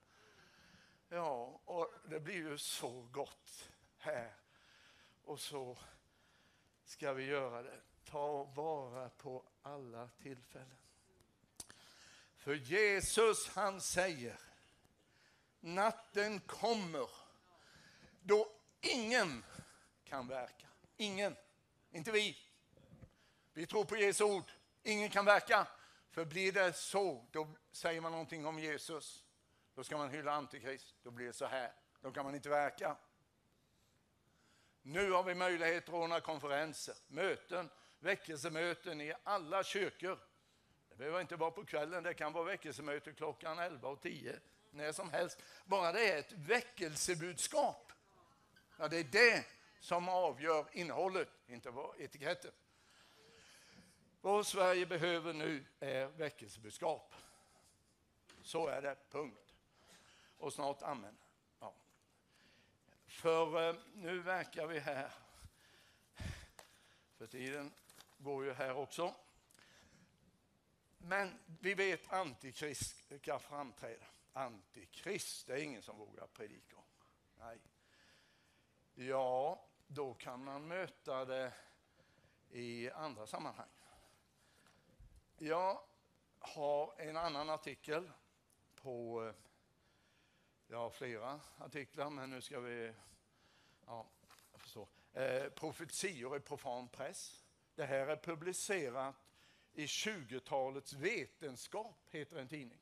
Ja, och även på Newsvoice. News Voice. Där är det profetior. Och eh, så sitter Emmanuel Macron, Frankrikes president, i en eh, tv-sändning och han sitter där och talar. Och vet ni vad han säger? Och jag har eh, bilderna och tagit dem här så i, till engelsk översättning. Han säger så här. Jag tror att vår generation måste veta att händelsernas odjur är här och det kommer. Det, det var ju väldigt kryptiskt. Men odjuret, vi som läser Bibeln, Uppenbarelseboken 13. Jag såg ett odjur stiga upp ur havet, folkhavet. Det är Antikrist. Det kommer. Och det här är inte bara händelsernas odjur, utan det är de profetiska händelsernas odjur det handlar om. Det är de profetiska händelserna som kommer att gå i uppfyllelse. Och då säger Macron, jag tror att vår generation måste veta det. Jag tror också att vår generation måste veta att Antikrist kommer att träda fram. Faktiskt, för vi är så långt framme i profetiorna. Och det, vår generation behöver höra det. Men framförallt behöver de höra om Kristus och inte Antikrist. Men vi predikar det också. För att man ska kunna undfly Antikrist och hans regim. Då är det död och förintelse. Då finns det inte en människa som vill vara kvar på jorden. För Jesus säger, och redan Daniel säger det, profeten Daniel, eh, 500-talet före Kristus. Han säger att det kommer en tid som aldrig har varit tidigare och som aldrig kommer att komma efter den. Vad är det för tid? Det vet de inte. Vad säger Jesus i Matteus 24? Han säger precis samma sak. Det kommer en tid, stor nöd, som aldrig har varit men som kommer. Visst har det varit väldigt stor nöd i denna värld. Där man har frusit ihjäl, man har svält ihjäl, man har plågats ihjäl, man har torterats ihjäl. Det, men det finns en tid, en kort tid, några år, där allt det här ska övergå världen och övergå allt annat elände. Och då vill inte jag vara här. I ren självbevarelsedrift borde alla människor lämna sig till Jesus. För det går inte att fly undan någonstans. Tänk att man åker dit eller dit. Utan det enda undfly, det talade Jesus om. Hur man undflyr detta. Då måste vi lyfta upp våra huvuden. Och nu nalkas vår förlossning. Inte vår undergång. Vi ska inte neråt, vi ska uppåt. och Möta Jesus. Ja, tack Jesus. Ja, nu så ska vi knäppa våra händer och prisa Jesus. För det ska vi göra i all evighet. Käre Jesus, vad gott det är. Vilken nåd att jag blev frälst och ni blev frälsta. Och du som inte kanske är frälst här ikväll. Nu blir du det här. Du behöver inte vänta till kvällen för vi har ingen garanti för det. Men nu kan du öppna ditt hjärta nu när vi andra här är i bön och söker Jesus. Ber honom rena oss ifrån alla synder. Två oss vitare än snö i det dyrbara blodet. Jesus, vi ber. Herre, du ser den skara som nu sitter samlad här och vi är inför ditt ansikte. Och du ser om vi har bröllopsdräkten på oss eller om vi behöver ikläda den. Jesus, jag ber dig att ingen av oss ska saknas. Och alla dessa som tittar nu här på Vision Sverige. Jag ber dig att du knackar på hjärtats dörr i de olika hemmen. Att det blir stora skaror av människor som i detta ögonblick öppnar sitt hjärta för att undfly allt detta som måste komma. Käre Jesus, fräls dem, föd dem på nytt, gör dem saliga, mana på dem att bedja, ta fram sin bibel och läsa och gå till någon församling och höra ditt ord. Omgående Jesus, tack för att vi får vara med och rädda nu i den här sena tiden. Käre Jesus, vi ber, vi ber Herre, låt det här mötet och samlingen och programmet här få ha evighetsbetydelse. Då har det inte varit förgäves. Utan en människas själ är mer dyrbar än hela världen. Jesus, vi ber för dyrbara själar. Käre Herre Jesus. Och Gud, låt oss förstå hur dyrbar varje människa är i Jesu namn. Jag ber dig, kära Herre Jesus. Ja, vi fortsätter och dröjer lite till i bönen här. Och medan vi är försänkta här i bön så vill jag fråga dig om du vill ha förbön. Så kan du räcka upp din hand. Kanske inte viss om din frälsning. Gud välsigna dig, Herren möter dig, Herren ser till dig också där. Det var ett par händer här. Tänk att du, och här ser jag händer här. Vi räcker inte händerna och Gud välsignar dig. Gud välsignar dig flera. Gud välsignar dig där nere. Här händer saker och ting. Jesus, jag ser era händer. Men det viktigaste är att Jesus ser era händer. Ni har lyft er mot himlen. Ni har lyft er mot himlen. Och därifrån väntar vi honom. Du har sträckt din hand mot himlen och Jesus fattar din hand.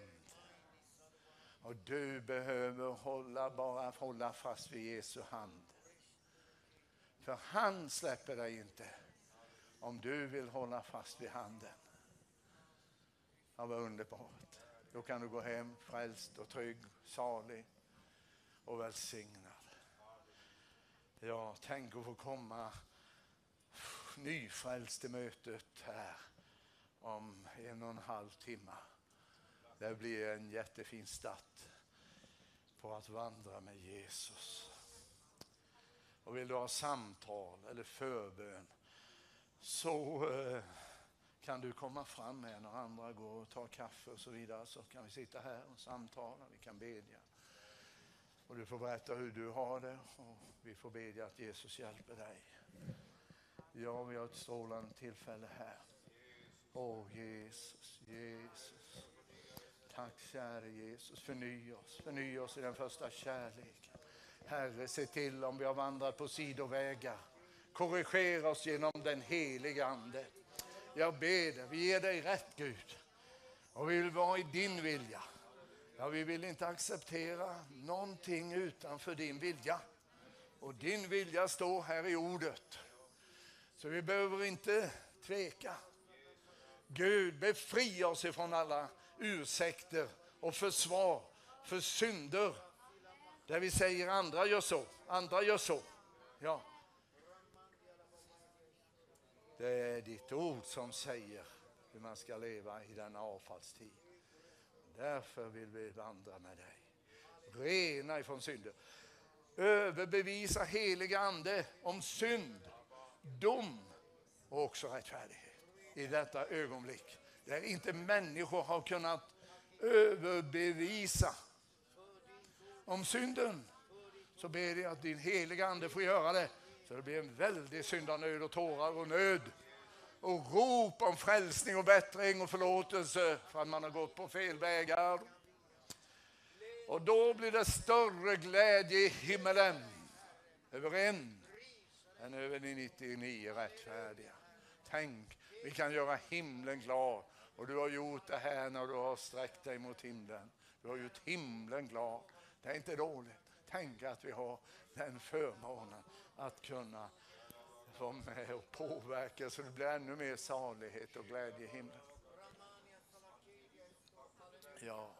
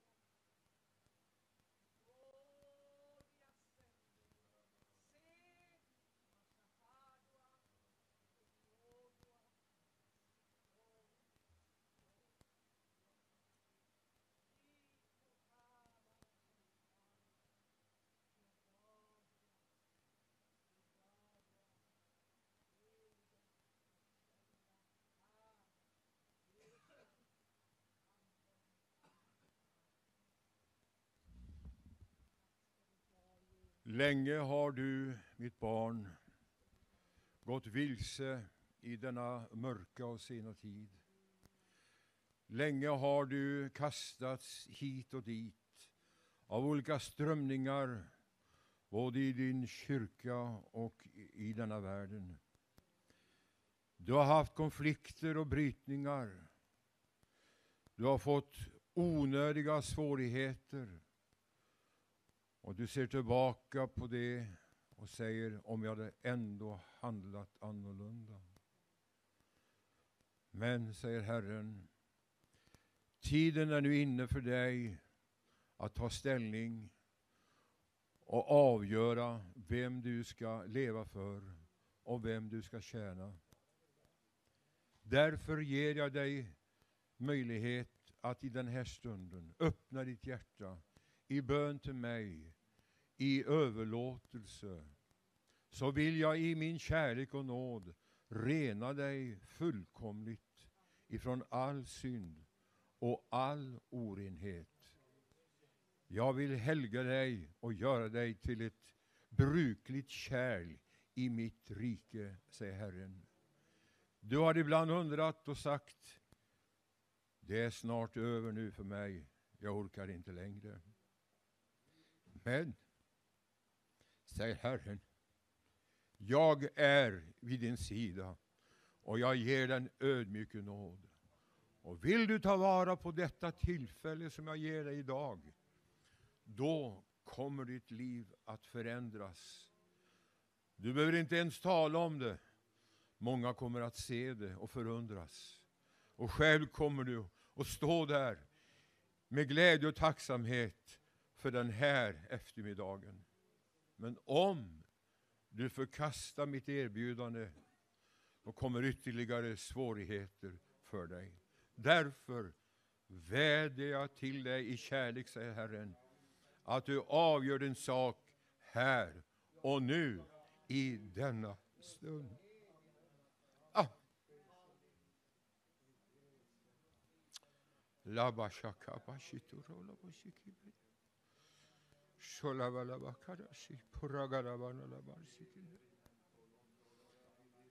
Halleluja. Halleluja. Låt oss alla öppna våra hjärtan i bön och använda din egen mun och prisa Gud och bed. Och bed speciellt för den här personen Gud talar till. Det kanske inte bara är en, utan det kanske är fler som Gud har riktat sig till just nu. För vi upplever förvandlingen, vi upplever väckelse här. Det är ingenting annat det här än väckelse. Gud har väckt oss och vi lever i ett vaket tillstånd. Det finns de som är vakna. Och det är vi som är här just nu, en grupp av dem som vakar och beder och som är i verksamhet. Halleluja. Tack Jesus att du verkar just nu Herre. Vi prisar dig. Och jag ber dig speciellt för de personer du har rört vid på ett speciellt sätt. Tack att du förlåter, upprättar och renar. Tack att vi får leva i upprättelsens tid. Att vi får vara med i den här stunden när du gör någonting i anden i våra liv, Herre. När du rör vid sinnena. Tack att du är densamma idag som du alltid har varit. Åh, du helige Fader, du är allsmäktige Gud. Med din stora nåd, din stora kärlek. Mm. Mm. Tack gode Gud. Tack gode Gud. Mm. Tack för att du hör bön, Herre. Herre, bönens ande utgjuten. Halleluja. Tack gode Gud i himlen.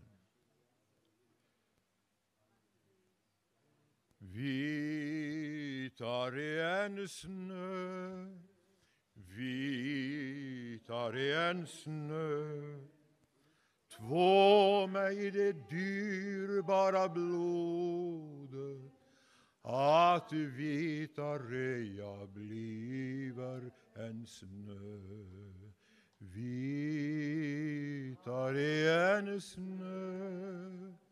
Vitare än snö. Två mig i det dyrbara blodet att vitare...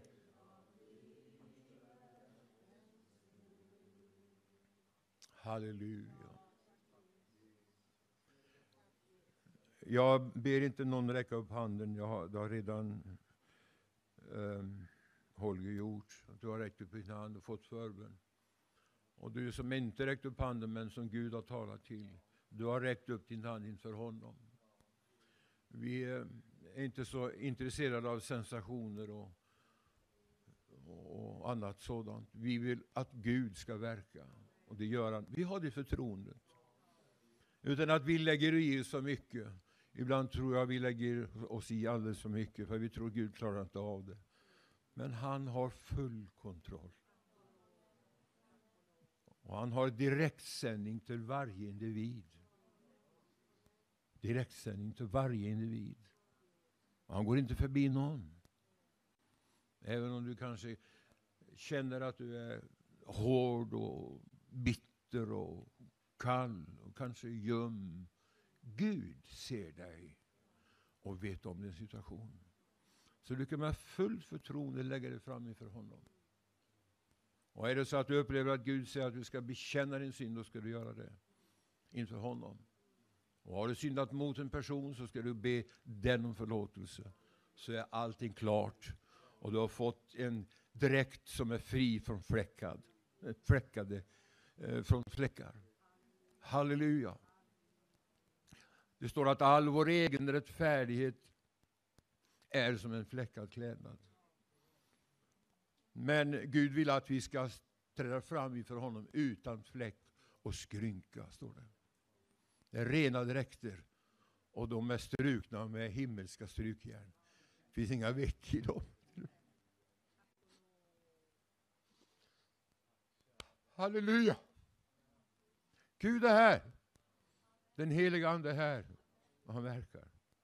Och försök inte övertyga dem, de vill bara bekräfta det. Halleluja. Vi sjunger igen.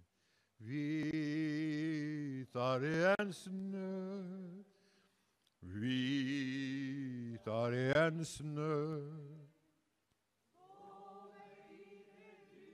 Bara blod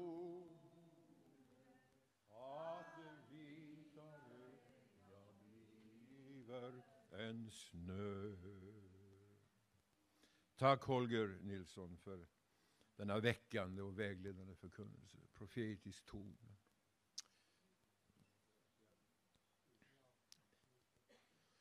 Känner att det här har större betydelse än vad jag anar. De här mötena här. Det är Gud planerat de här mötena. I all enkelhet. Och, och är det så att det är, att det är en flamma som kan gnistarna flyga runt omkring. Och vi går här som gnister runt omkring och tänder eldar runt omkring i landet. Så känns det. Rent profetiskt. Det kommer att bli själavinnare utav det här. Människor som kommer att vittna, som aldrig har vittnat någon gång. Men de har legat på knä och bett om väckelse. Men Gud har sagt gå. Nej, det, det får du göra, säger de. Och så ska Gud springa runt omkring. Men han har aldrig sprungit någonstans. Utan Gud låter oss gå ut i hela världen och vi ska göra alla folk till lärjungar. Det är inte Gud som ska göra det. En del tror att Gud ska göra väldiga saker och det kan han göra. Men han, han gör inte det vi kan. Men det inte vi kan, det gör han. Det är då sant och viktigt. Kan du säga amen till det? Ja. Och trögheten och slöheten den upplöses mer och mer allt eftersom vi lever. Halleluja.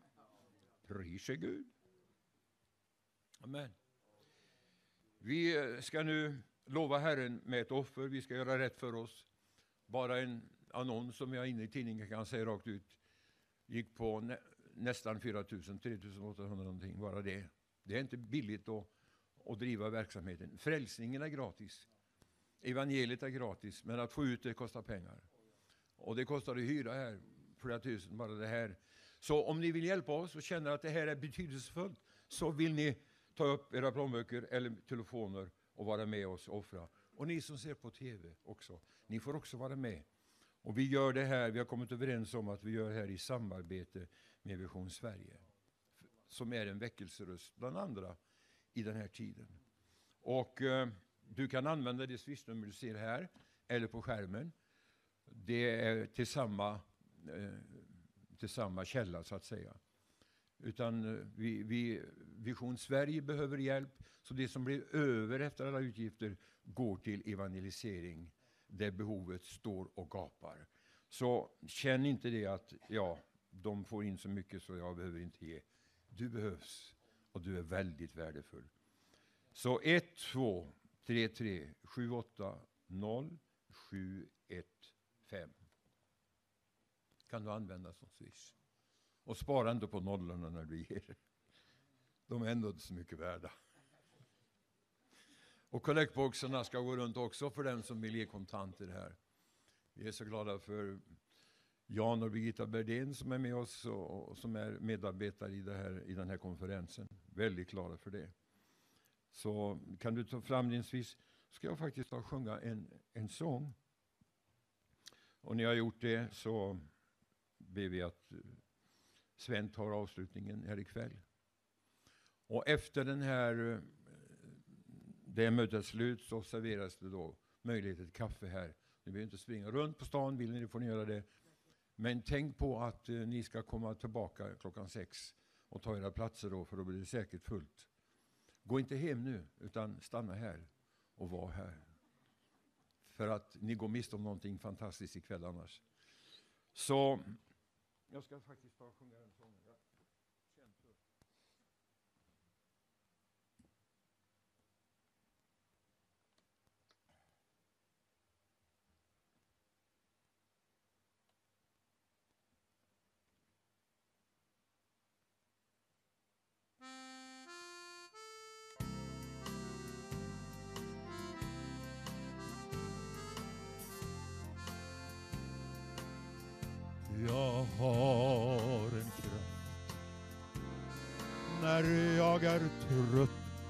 Svar som hjälper mig att leva dag för dag. Jag har en källa som ger kraft och mod. Från synden rena jag är i Jesu blod. Det är blod. Jesus gör på Golgata. Försoningsblodet som jag behövde ha. För all min synd, min sjukdom och min nöd. Nu är jag renad av blod från Jesu död. Hur kan de klara sig från dag till dag? Som aldrig går till Golgata som jag.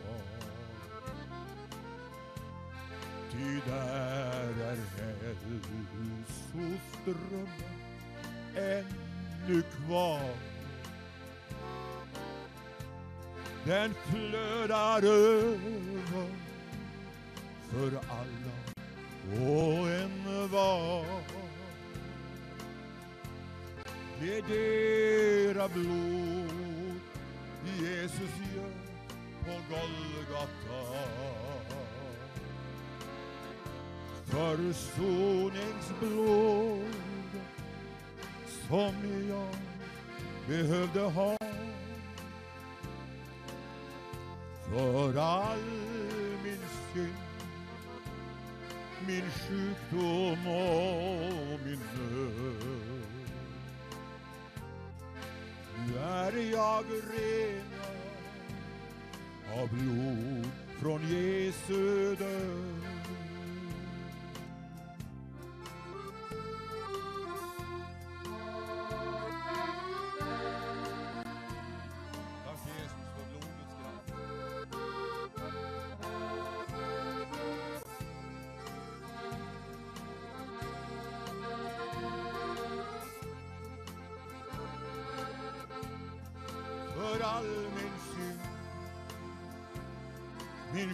Sjukdom och min nöd. Nu är jag ren av blod från Jesu död. Det är dera blod Jesus gör på Golgata. Försoningsblod som jag behövde ha. För all min synd, min sjukdom och min död. Nu är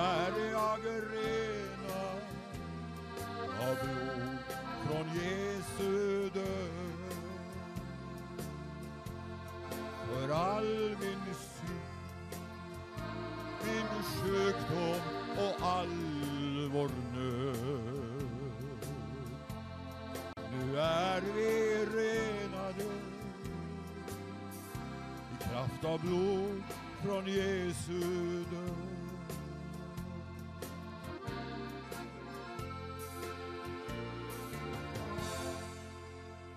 Amen.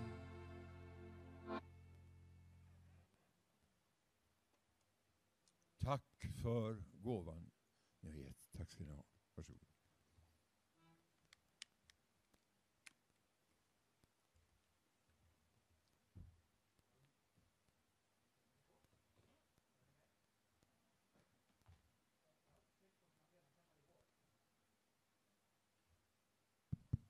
Så, så, tack. Ni kan inte säga nej om man inte ens hör vad man ska säga nej till. Eh, vad härligt. Vi har några minuter kvar på tv-programmet här, så vi ska inte alls eh, hålla på många minuter till, utan vi går till landning här om bara cirka tio minuter, så känn ingen oro. Eh, fantastiskt, tack Holger. Eh, jag har egentligen väldigt lite att tillägga så, men när Donald ville att jag skulle avsluta så ska jag göra det. Om en timme så är du väldigt välkommen tillbaka, ni på tv och ni som är här. Eh, eh, det enda villkoret att inte få komma tillbaka, det är att Jesus har kommit tillbaka. Eh, har ni hört om tältkampanjen när predikanten predikade om att om Jesus kommer tillbaka, då blir det tomt i tältet, sa evangelisten. Då hör man vaktmästaren längst ner. Men vem ska hjälpa mig ner med tältet då? En del tänker praktiskt, och det är inget fel i sig att göra det. Någon måste ju hjälpa ner med tältet, men kanske inte det är den viktigaste eh, frågan då. Eh, utan, eh, men om en timme ungefär, eh, klockan 18.00, så ska vi gå in i någonting som är oerhört viktigt. Där Herren ska öppna upp genom sitt ord. Eh, Holger lever så oerhört mycket i, i, i, i- dagshändelser, fantastiskt. Eh, eh, eh, och ja, vi ska in i Guds ord, eh, men vi också öppna upp den andliga världen som ligger bakom det här spelet. Vi ser ju resultatet av andarnas och de onda andarna, men också Guds andes verk. Vi ser resultatet, vi ser det som sker ovanför ytan, men vi ska in lite under ytan eh, och förstå att vår kamp är inte mot kött och blod. Eh, det som vi kan tycka vara fiender är inte våra fiender, utan det som är bakom det som är fiender. Och vi måste vara väldigt vaksamma hur vi ska göra. Var vaksamma, säger Jesus. Och det handlar om att vi, vi är eh, eh in, in, så att säga, inne i vad som händer i dagspress och allt detta, men vi måste framförallt vara vakna i anden. Eh, eh Och vi ska titta det sista bibelordet här nu, innan vi går till landning. Följ med mig. Eh, jag har inte så vacker röst som Donald har. Sprucken röst kan också Jesus använda. Och jag har sagt att kan han använda åsnor, Biliams åsna, då kan han använda mig också. Eh, Det är inte konstigare än så. Och dig också min vän, så skratta inte åt mig. Eh, eh, I, I Lukas 21 så säger ju eh, eh, de så här, då frågade de honom, vers 7. Mästare, när ska det ske? När ska det ske? Och vad blir tecknet när allt det här ska hända? Det första han säger är inte krigen och pesten. Han säger, eh, se till att ni inte blir vilseledda. Varför det då? Många ska komma i mitt namn, i religiösa förtecken. I Jesu förtecken och säga, jag är Messias, eller han är Messias, eller det där är frälsningsvägen. Tiden är nära, följ dem inte. Och när ni får höra om krig och uppror, för ni kommer att få höra om krig och uppror. Det hör vi ju, vi behöver bara läsa de här tidningarna som säger. Då säger han ju faktiskt, bli inte förskräckta. Vi behöver inte bli, för vi bygger inte vårt liv på någonting. Vi bygger på den fasta klippan som kommer att hålla allting. Det var någon som sa jorden går under. Ja, det är inte roligt att höra, men jag bygger inte mitt liv på jorden. Mänskligheten går under. Ja, jag bygger inte mitt liv på mänskligheten. Är du med mig? Det kommer bli krig och kris, absolut. Men jag har byggt mitt liv på den fasta klippan. Och du också min vän. Och lyssna nu, Herrens namn är ett starkt torn. Den, hastig, den rättfärdige hastar dit eller skyndar dit och finner beskydd. Så det finns ett sånt oerhört beskydd. Men vi ska vara medvetna om det. Och eh, någon säger, ni har ett lycko, ni har bara lyckopiller i evangeliet. Absolut inte, vi läste Bibeln. Jag tror på Bibeln och det gör du med. Och lyssna ska du få höra. Eh, men sedan sa han till den, folk ska resa sig mot folk och rike mot rike. Det kommer att bli stora jordbävningar och svält och covid-19 eh, och pest på den ena platsen efter den andra. Det, står här, det är ju inget konstigt. Eh, mm, och, och, skrämmande syner och väldiga tecken från himlen. Det kommer att bli ännu mer fenomen. Vi kommer att se det i en eskalerande grad. Men innan allt detta händer ska man till och med gripa och förfölja er. Man ska utlämna er åt synagog eller religiösa, andra religiösa aktiviteter och fängsla er och ställa er inför kungar och ståthållare för mitt namns skull. Då får ni, tillfälle, då får ni tillfälle att vittna. Hur kan ni vara så frimodiga? Ja, men jag har upptäckt Jesus. Eh, jag jobbar ju som bland annat ledarskribent på tidningen Världen idag Eh, och kommer att nämna kort om det om en, om en, om en timme nu också. Eh, och, och vi har ett enkelt program som heter Veckans nyheter faktiskt. Där, där en journalist som heter Sara Andersson ställer några dagsaktuella frågor till mig. Och nu frågar hon om Mohammed. Och, eh, eh om Muhammed, profeten Muhammed, frågar mig. Och jag svarar i 15 minuter. Innan ett dygn, det var från ett dygn sedan, 11 000 har sett det. 11 000, det är rätt häftigt. Jag säger bara sanningen. Eh, säger, står, det, står det någonting i Bibeln om att kristna ska bli förföljda av islam? Så läser jag Bibeln. Jag läste Uppenbarelseboken. Så det är 11 000 svenskar. Det är jättemånga som inte är troende som ser på det här. Hur vet du det Sven? Jag kan säga så här, språkbruket är inte alltid så jättefint när man får... Men Alltså, förutom en del bombhot och så, så får jag också en del som tycker, svår, det här tycker jag är svordom, svordom, jättebra program.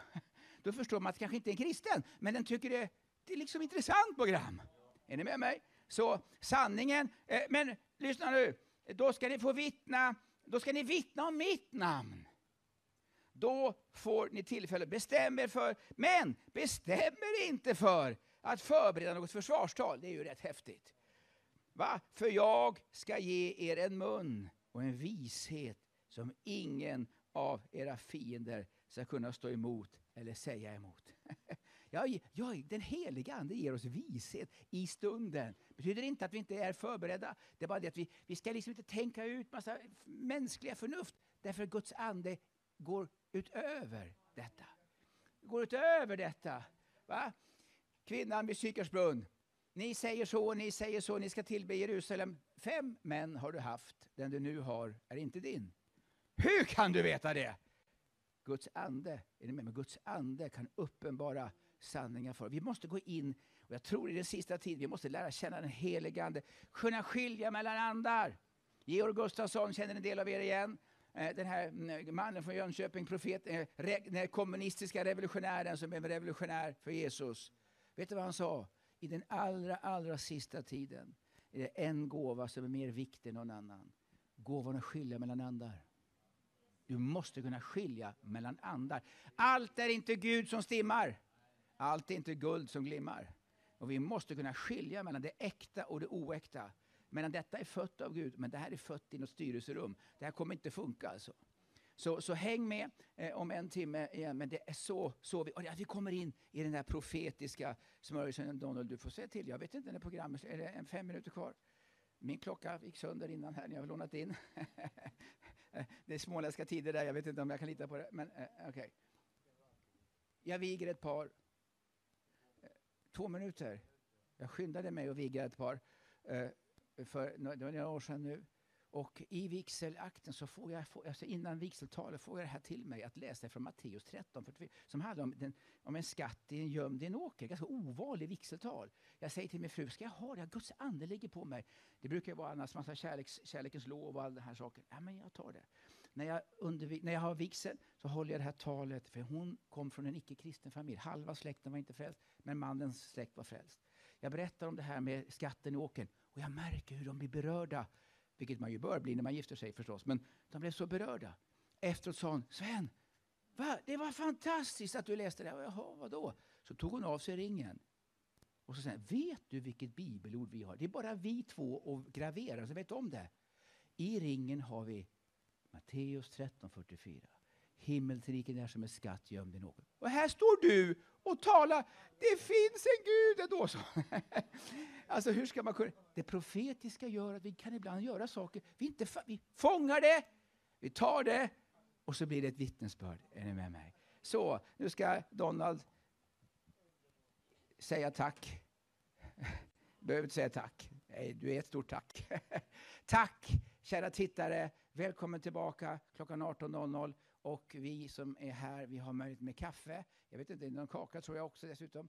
Ni vet om att Gud, ni vet om att Gud gillar kalorier. Det var därför jag gjorde så många av dem. så att, så att eh, välkomna dit. Eh, vi ger Jesus en applåd.